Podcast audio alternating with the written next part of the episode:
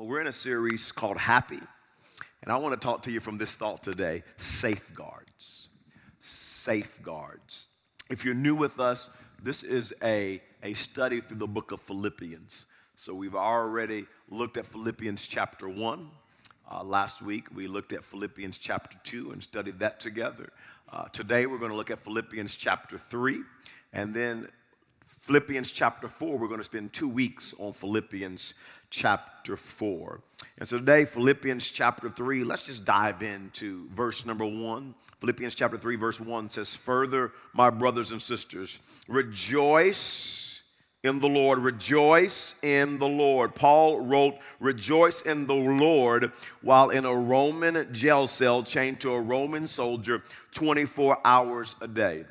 And as we've learned throughout this series, Paul mentions the word rejoice or joy 14 times in this short book to the Philippian church. And he doesn't really focus on happiness, he focuses on joy because happiness comes and goes depending on, depending on our circumstances. So Paul doesn't just want us to be happy, he wants us to have something more powerful, joy, because joy is not based upon our circumstances. The joy comes from God as we, we taught you through this series. And Paul, in the midst of trials, in the midst of difficulties in his life, he wrote, Rejoice in the Lord. Paul had joy in his heart in spite of his circumstances. And he goes on to write, it is no trouble for me to write the same things to you again. And it is a safeguard for you, a safeguard. Come on, all of our locations, those joining us on, online, everybody shout, safeguard. I want you to catch that. It is a safeguard for you. Paul says, I don't mind repeating the same things to you because it is a safeguard for your joy. It's a safeguard for your life. And we need to protect our joy. We, we, we need to protect it. We need to safeguard our joy. A couple of weeks ago, our, our Indianapolis campus pastor, uh, Chris Smith there at our People's Church location there, he, he texted me early one morning, it was around seven or so one morning, and he said, Somebody broke into our home last night. And so I picked up the phone and I, I called Chris and, and said, Man, what, what happened? He said, Well, last night somebody broke in our home and, and they came in and they went through our downstairs and in our, our living room area, our kitchen dining room area, and they, they really took their time, Pastor, because they went through Jamie's purse and they took the, left the credit card, but they took the debit card and took cash out of her wallet, went through my wallet, took cash out, took the debit card out, and they looked around for our computers and took computers out of our home. I mean, they just were rummaging through our, our downstairs. And I said, Well, man, how did they get in? Did they break a window? How did they get in? He said, Well, we park our cars outside and we looked and we noticed we left the garage door open. And they came through our garage door. And I said, Well, Chris, man, is everybody okay? Your kids okay? He said, Yeah. He said, We all sleep upstairs. And they just went downstairs and, and, and just looking through all of our stuff downstairs. I said, How are you guys doing? You okay? He said, Yeah. He said, We're okay, but we're, we're pretty shaken up. You know, Jamie's pretty shaken up. You know, it's kind of nerve wracking knowing that somebody was in our house last night just going through all of our stuff while we're sleeping and, and stealing stuff from us. He said, you know, Chris is kind of funny, you know. He said, yeah, he said, man, I already got the police, they'll be here, they're on their way. And he said, you know, it's just, he said, Pastor, I'm, I'm already calling the alarm company. We don't have alarm, get me an alarm on my house and a safeguard this. I'm going to put some safety in this house. You know, Chris was like, yeah. He said, I'm thinking about going to get me a gun. He said, I will shoot somebody. You know what I'm saying? You know, Chris, Chris talking crazy, you know, I will, I will shoot somebody come up in my house. He's like, man, I just got to protect my house. And I can't believe somebody broke in and, and stealing stuff from us. And, and friends, can I tell you, some of us have been spiritually sleeping. And there's a real enemy. And, and, and the Bible says this that he prowls around seeking, looking for someone to devour. And some of you have left the garage door open spiritually. You've left the garage door open, and, and the enemy has come in and he is stealing your joy. He is robbing your joy. Some of you today, your joy is not safeguarded. If you're honest with yourself, you're not walking around in life with a lot of joy. You're really pessimistic. You're, you're really a negative person, and you don't have the joy of the Lord in your heart. You actually, actually profess you're a Christ follower, but the enemy has come in through the garage door and he has stole your joy. And what Paul does in the book, book of Philippians, in chapter number three, Paul gives us four safeguards for our joy. Four safeguards for your joy. He says, I'm writing the same things to you because it is a safeguard for you. I, and I want to teach you today how to safeguard your joy, how to protect your joy, that you can maintain the joy of the Lord. Come on, how many know we need to close that garage door today? So that we can keep the joy of the Lord. Number one is this. Number one is this. You need the right perspective. The right perspective. Notice what he says in Philippians chapter 3 and goes on to say in verse 2. He says, Watch out for those dogs, those dogs, those evildoers, those mutilators of the flesh. Paul says that, that people are, are that, that who, who say that the way that your sins are forgiven is by being circumcised. He said, hey, they're dogs. They say the way you can be right with God and your sins are forgiven is you have to be circumcised. The old covenant have be circumcised on the eight days. Paul says, watch out for those dogs. Paul says, who let them dogs out? Who, who let them dogs out? Saying you got to be circumcised to be right with God. Verse 3, he goes on to say, For it is we who are the circumcision, we who serve God by his Spirit, who boast in Christ Jesus, and who put no confidence in the flesh Though I myself have reasons for such confidence, if someone else thinks they have reasons to put confidence in the flesh, I have more. And Paul is referring to these Judaizers. That, that's what they were called, the Judaizers. They, they believed that people had to be circumcised according to the law of Moses to be made right with God. That's why Paul calls them mutilators of the flesh then even though Jesus had established a new covenant, we're no longer under the old covenant, he established a new covenant by dying on the cross for our sins and he rose again on the third day. The Judaizers were not putting their faith and trust in Jesus, they were putting their confidence in the flesh. They were putting their, their, their confidence in circumcision, they were trusting the flesh. and, and today, in our world, people are still putting their confidence in the flesh rather than in Jesus Christ. You find people trusting their flesh, their good works for salvation instead of trusting Jesus. You, you find people putting their confidence in their education rather than God's word. They, they, they, they, trust their money more than they trust God's provision. They trust their strength more than they trust God's strength. Christians who trust in the flesh, Christians who put their confidence in the flesh. Can I tell you what happens? They leave the garage door open. And the enemy comes in, and he will steal your joy. And so many people, even Christ followers, Christians are putting their trust in the flesh, their confidence in the flesh. We, we live in a a, a flesh driven, a self driven, self image driven culture, just, just driven by our flesh. I mean, many people are just trusting their, their flesh. You know, we like to take care of this dirt.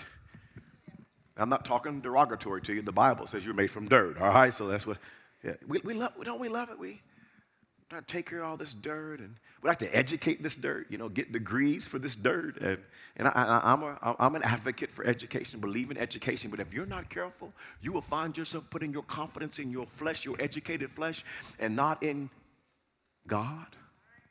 We, we, we love to try to take care of this flesh. Come on, how many of you were like me growing up? When you were growing up, how many of you hated to take baths? I hated it as a kid. Come on, twice a week was enough for me. Do you hear what I'm saying? Got Herbert Jr. take a bath. I don't want to take no bath. You know, wasn't no shower. We, in our home, we have a shower. You know what I mean? Wasn't no shower back. It was a bath. Run your bath water. You know, and, and you know how it is. Mama would say, "Well, if you don't get in that bathtub," and he said, "You know, my brother or sister bathed before me. Just, you know, I'm a germaphobe. Get, I'm not getting in their bath water. You know, it's a long process.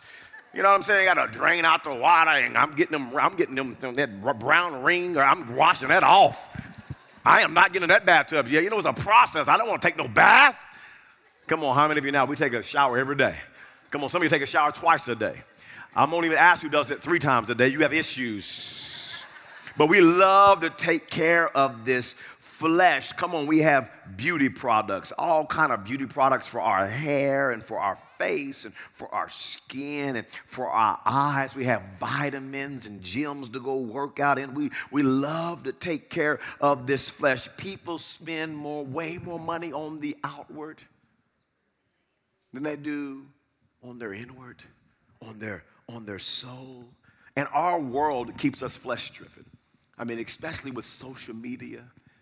I mean, there's Instagram and Snapchat and Twitter, and we just, we live in a culture just image driven. And, and most of us have a, a phone that has a camera on it, and th- these are nice cameras. It takes good pictures, and I mean, we just, we just confidence in the flesh. You know, we got our, our cameras and our pictures. Yeah, I got my little selfie stick and oh yeah. You know, and how many know with your selfie stick, don't don't take it low, it makes you look fat. You know that, don't you? Uh-huh. I know. I see you. Uh-huh. I know y'all been posting. High. Makes you look skinny. You know what I'm saying? Uh, you. We love image. There's filters on them now. You know, there's fil- I know you know there's filters on Instagram. You can change how you actually look. You know what I mean? People like to ha- hashtag no filter. You're lying. Filter. That's what that is. Filter. We love. We just image driven. Come on, suck in our stomach. Come on, some of us take eight pictures, just eight. Well, that's not good. Come on, we're gonna take another one. Come on, but that's not good. Take, let's take another. Let me, no, let's take another one. Come on, that wasn't good. Okay? Just, we're just so, so, so self driven. Come on, how many do the duck lips? I'll seen you with duck lips. You half saved look. You got it going on, you know what I mean? We, we, just, we just can so be so driven by our flesh, selfie, and we find ourselves putting confidence in our flesh rather than in God. And whenever you do that, you're leaving the garage door open and the enemy is stealing your joy because you find yourself trusting your flesh more than you're trusting God, trusting your education more than you're trusting God. You're leaning to your own understanding instead of leaning to God and His Word. And friends, whenever you find yourself leaning to your own understanding, trusting your flesh, putting confidence in your flesh, your joy will decrease in not increase, you're leaving the garage door open. There's a second safeguard that we see here. First, you have to have the right perspective, no confidence in the flesh, confidence in God. Number two, the right passion. The right passion. To safeguard our joy, we need the right passion. Philippians chapter 3, verse 7 says, But, who, but whatever were gains to me, I now consider loss for the sake of Christ. What is more important, I consider everything a loss because of the surpassing worth of knowing, of knowing Christ Jesus my Lord, for whose sake I have lost all things. I consider them garbage. Paul says, all of my accomplishments, all of my accolades, all of my awards, I consider them garbage that I may gain Christ. Paul says nothing compares to knowing Jesus Christ. His greatest passion was to know God, know God. And that word know is, is a rather interesting word in, in the Greek. That word know means it's referring to the intimacy of in a, like a husband and wife relationship that you experience in a marriage relationship. In a great marriage, the couple, they truly know one another. My, my wife, Tiffany, she knows me better than any other person. She really knows me. I know her better than any other person on this planet. We, we know each other. And Paul, Paul is saying, I know Christ. And he isn't talking about knowing about Christ, he's but but, but actually knowing Christ personally. There's a difference between knowing about a person and actually knowing them personally. You can know a lot of facts about a person, you can know a lot of stats about a person and not know them personally. And Paul says, I know Christ. I, I know him personally. I, I have an intimate relationship with Christ. I know him. He says, not, not only do I know him, he says, I want to know him more and more and more. Notice what he goes on to say in Philippians chapter 3 and verse number 10. He says, I want to know Christ. I want to know Christ. Paul had the right passion. Question What are you passionate about? Come on, just, just think about that for a moment. Not, not what do you say you're passionate about because you're in church right now, but, but what are you really passionate about? Your level of passion for Christ will determine your level of joy. Your level of passion for Christ will determine your level of joy. And if you're more passionate about people or work or money or hobbies or gadgets than you are about knowing Christ, friends, I tell you, your joy is not safe. Your joy is not safe. He says, Yes. He goes on to say, to know the power of his resurrection, the power. See, when you get to know Christ, you know his power. You, you know his power to live a new life. You, you know his power to overcome temptation. You, you know his power uh, to, to, to, to help you win a lost person to Christ. You know his, his miracle working power to bring hope and healing to a broken world. You know his power. The right passion always leads to power. So I want to know Christ and the, res- the, know the power of his resurrection. He goes on to say this, and participation in his sufferings, sufferings, becoming like him in his death. You see, when you know Christ, you're willing to suffer for him, to know him in the participation in the fellowship of sharing in his sufferings. You'll suffer for him when you know him. There was a little 10 year girl in the Philippines. You find this story in the book, The Voice of the Martyrs, a book on people who were martyred for Christ. And this little 10 year, girl, 10 year old girl in the Philippines, she was going up to this church, and there was a missionary there, and, and she would not go inside the church because, because her father forbid her to go inside the church. He said, Do not you stay away from those Christians. He, the, the, the village was hostile towards Christians and said, You stay away from those Christians. Do not go inside the church. Do not talk to those people. So she would not go inside, but, but she would actually just stand outside the door and watch those Christians worship God and praise God. And she saw their happiness and how happy they seemed, how much joy they, they had. And though she wanted to go inside, she didn't because she knew her father said, Don't go in there. And the missionary would just pray for this little girl, would see that little 10 year old girl and pray, prayed for her to come to know Jesus her Lord and her Savior, and just prayed, prayed, prayed. And, and one day, this, this little, little girl decided, I'm going to go inside that church. And she went inside the church, and, and the missionary just sat there and talked to that little 10 year old girl, shared Jesus with her, and how he's the savior of the world and died on the cross and wants to forgive you of your sins and give you a new life. And that little 10 year old girl that day in that church gave her heart and her life to Jesus Christ. And that missionary had a little white dress and gave it to that, that little girl and said, This white dress represents how your sins have been washed away and you're brand new. You're clean now in God's sight. All your sins have been forgiven. That little girl was ecstatic. She, she left with her little white clean dress, just ecstatic about serving the Lord. And, and it was the next day or two. They were having another church service, and as they were worshiping the Lord, the missionary noticed that little girl was not there. And she was surprised. She thought, I thought that little girl would be back. She gave her heart to Christ. She was so excited about the dress. She just expected the little girl to be there. And, and when she didn't see her there, she was concerned. And so she said, You know what? I'm going to go just make sure the little girl's okay. And she left and went to that little girl's village. And she got close to the village. She, she saw this little girl lying on the ground, bleeding to death. That little dress was dirty and filled with blood, ripped and torn. You see, that little girl's father heard that she accepted Jesus and gave her life to Jesus. And in a drunken rage, he beat her, ripped her dress, kicked her. He beat her so bad, left her on the road to die. And that missionary grabbed that little girl, unconscious, and carried her to the church because at the church there was a doctor there, and the doctor took off the dress, began to clean that little dirty girl up, and laid that bloody, dirty dress to the side and got that little girl clean. And he said, You know what? There's, there's not much hope for this little girl. She's going to die. Her, her injuries are just too severe.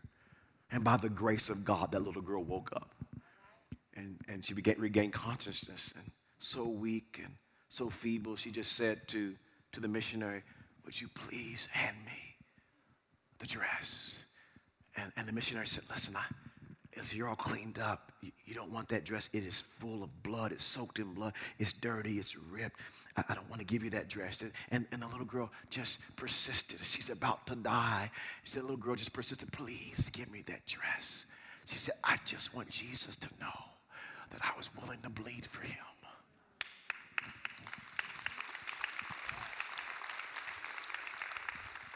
And I just wonder, are you willing to bleed for him? I just wonder do you know him in such a way that at your workplace you would actually stand up for him?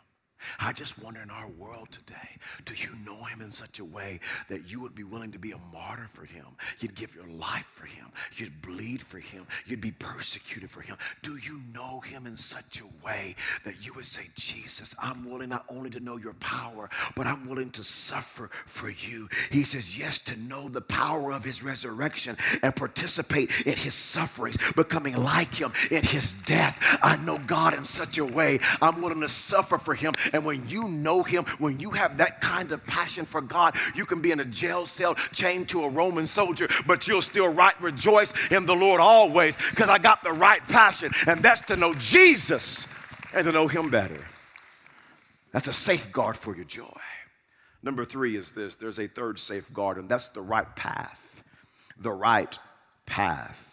Notice in Philippians chapter 3 and verse 12, it says, Not that I have already obtained all this or have already arrived at my goal, but I press on to take hold of that for which Christ Jesus took hold of me. Brothers and sisters, I do not consider yet to have taken hold of it, but one thing I do, and He gives us the right path. Forgetting what is behind and straining toward what is ahead. I press on toward the prize to win the to, to, to, toward the goal to win the prize for which God has called me heavenward in Christ Jesus. And friends, I can tell you a surefire way on how to lose your joy. Live life backwards. I'll tell you how to lose your joy. Just focus on the past. Focus on all of your mistakes. Focus on all your failures. Focus on all your sins. Focus on all your mess ups. Can I tell you, you focus on your past, the, the garage door has been open and the enemy is prowling around, seeking whom he may devour. And some of you today are stuck in the past. You're living life in the rearview mirror. There's a windshield in front of you. There's a huge future that God has for you. And all you can focus on is the rearview mirror. And you're looking backwards and backwards and backwards. And let me tell you, if you keep looking backwards, soon you'll be going that way. Some of you are there right now. You've been looking backwards so long, you find your life going backwards. Your marriage is going backwards. Your parenting's going backwards your relationship with your friends, with your boyfriend, with your girlfriend, it's going backwards. You look at your career, it's, it's going backwards because you're focused on the past. Some of you today, you look at your emotional and mental health from a year ago or two years ago, it, it's, it's going backwards. Because you have been stuck in the past. You've been paralyzed by the past. And Paul said this one thing I do, forgetting what is behind me. And Paul had a past. He was a murderer. He authorized the killing of Christians. He persecuted the church of Jesus Christ. He hated Jesus. He hated the church. Paul had a past. And he said, You know what I had to learn to do to have joy, to maintain the joy of the Lord? I had to forget the past. I had to let go of the past. And I know what some of you are thinking. I know that was good for Paul, but you don't understand what I've done. You don't understand my past. You don't understand what I've been through. You don't understand how horrible it, it, my, my past was, Pastor. You, you have no idea how, how just, ter- just terrible it has been. I've got a horrible past, and there's just no way I can get past it. And friends, hear me today. If that's you, you're stuck in the past, you're paralyzed by the past. I want you to understand this what God did in the past is more important than what you did in the past. You hear me today, hear your pastor. What God did in the past is more important than what you did in the past. And in the past, God sent his only son. And Jesus, in the past, he hung, bled, and died on the cross of Calvary to give you forgiveness, to give you hope, to, to forgive you, to send grace and mercy your way, and not just to forgive you. But what Jesus did in the past was for your healing, was to restore your life, was to give you a hope and a future. And friends, would you stop making your past more powerful than Jesus' past? What he did for you on the cross is way more powerful than what you have done in your past. Forget the past, let go of the past. Listen, when you are in Jesus Christ, your past is not your potential in Jesus Christ, your past is not your potential. No matter what you've done in the past, there is grace, there is mercy, and you've got to learn to forget the past. If you keep living in the past, you're going to get stuck. You're not going to have the joy of the Lord. The garage door is wide open. And Paul says, What I do, forgetting the past, I'm focused. I love the word he uses. He says, I'm straining. And some of you need to strain toward what's ahead. You need to strain. You need to press towards what is ahead. You don't have any joy. You're paralyzed by the past, and the enemy is coming, and he is stealing your joy. And you got to get focused on the future. The past is the past. You can't do anything about it except receive God's grace and move forward. Come on, at all of our locations, everybody just say to me right now, just say, That's good preaching right there, Pastor. Oh, yes. You better move on. You better move on past the past. You better quit getting stuck in the past. Strain, move forward, press forward to what God has for you. Number four is this there's a, a fourth point Paul, Paul gives us on how to safeguard our joy, and that is the right place. You got to be focused on the right place. Notice this in Philippians chapter 3 and verse 11.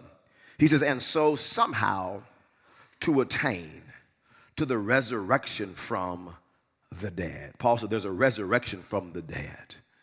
Paul had joy because he didn't live life just focused on the here and now. He, he lived life with heaven on his mind. And hear me, if you're going to live with joy, I mean, in this crazy, sin sick, evil, wicked world, listen, I know what's going on. I know about the killings. Not just in America, I know what just happened this past week in Germany. And, and the hatred and racism and sexual perversion and all the lying and and cheating and stealing and pride. And, and you look around you, and if you get focused on the here and now, it'll rob you of your joy. You have to focus on the right place, and that's heaven. Friends, can I tell you, this world is not our home. We are just passing through. As Christ followers, uh, there's a home awaiting, for, awaiting us in heaven. Heaven is our home. Here's what Paul goes on to say in Philippians chapter 3 and verse 18. He says, For as I have often told you, before, and now tell you again, even with tears, many live as enemies of the cross of Christ. How do people live as an enemy of the cross of Christ? Notice what he says their destiny is destruction, their God is their stomach, and their glory is their shame. He says their mind is set on earthly things. They're an enemy of the cross because their mind is set on earthly things. And some of you have left the garage door open because your mind is set on earthly things. You, the enemy is stealing your joy because you're just living as though this earth is it. You're, you're so focused on the here and now. Every waking moment, you're consumed with just the here and now. And he goes on to say in verse 20, but our citizenship, our residence, our our home and all of you if i asked you your address right now you could you could just shout out your address you could give me the zip code. Some of you could even tell me a, a, childhood home you grew up in and give me the exact address. I could tell you the childhood i grew up in the exact address of the home i grew up in as a as a kid. And and you, you know your residence here on earth but but paul says no no no no. Understand this. Our citizenship our home our residence is in heaven. And we are eagerly await a Savior from there, the Lord Jesus Christ. Can I tell you, friends, the Bible says Jesus is coming back for us, his children, his church. And verse 21 says, Who by the power that enables him to bring everything under his control will transform our lowly bodies so that, that they will be like his glorious body. Paul says, You know what? I could stay depressed if I'm sitting in this jail cell, chained to this Roman soldier. My body is, is, is, is dying, it's wasting away year by year. I'm getting a little older and more, more kinks in my body. But he says, This body is not it. He says, I'm looking forward to a glorious body, a heavenly body that'll be like my Savior. I'm not just living life for the here and now, I'm focused on heaven. And friends, can I tell you today, there really is a heaven where there will be no more sickness and no more pain and no more murder and no more hatred and no more rape, no more lying, no more cheating. Friends, we're going to spend forever and ever in God's presence. And Jesus is getting heaven ready for you right now right now. Here's what the scripture says in John chapter 14, verse 1. You got to get focused on the right place. Jesus said, Do not let your hearts be troubled. And some of you have a troubled heart today because you're focused on this earth. That's your whole focus. You're, oh, I don't have any joy. Look at all going on. Look at all the murder and all the wickedness and all the evil and all the hatred. You have no joy. Jesus said, No, no. Don't let your hearts be troubled. Don't let your hearts be troubled. He goes on to say, You believe in God, believe also in me. My father's house has many rooms. If that were not so, would I have told you that I am going there to prepare a place for you? Friends, Jesus is in heaven right now preparing a place for you. He's got a place for you. You like pink walls? He's hooking you up right now, pink walls. The green wall, he's hooking you up. I was going to have a picture of the thunder on my wall. I changed my mind. Amen. what, what I'm teaching you from God's word is that he's preparing a place for you. And if I go and prepare a place for you, he says, I will come back. It's the hope of the church. I will come back and take you to be with me, that you also may be where I am in heaven. He's preparing a place for us, and he's coming back Jesus is coming again. I said, He's coming again. I said, This is not it. Quit focusing just on this earth. This is not it. There's a home in heaven, and your Savior is coming again for us that we will spend eternity in heaven. Our citizenship is in heaven, and we eagerly await a Savior from there. And friends, no matter if you're going through the most difficult trial in your life, you may be like the Apostle Paul trying to write a letter chained to a Roman soldier. Give me some more chain. But I tell you what I have. I've got joy. Rejoice in the Lord always. And I'll say it again rejoice because this earth is not my home. This is not it. I am focused on the right place. Heaven is my home, and it fills my heart with joy. Four safeguards for your joy.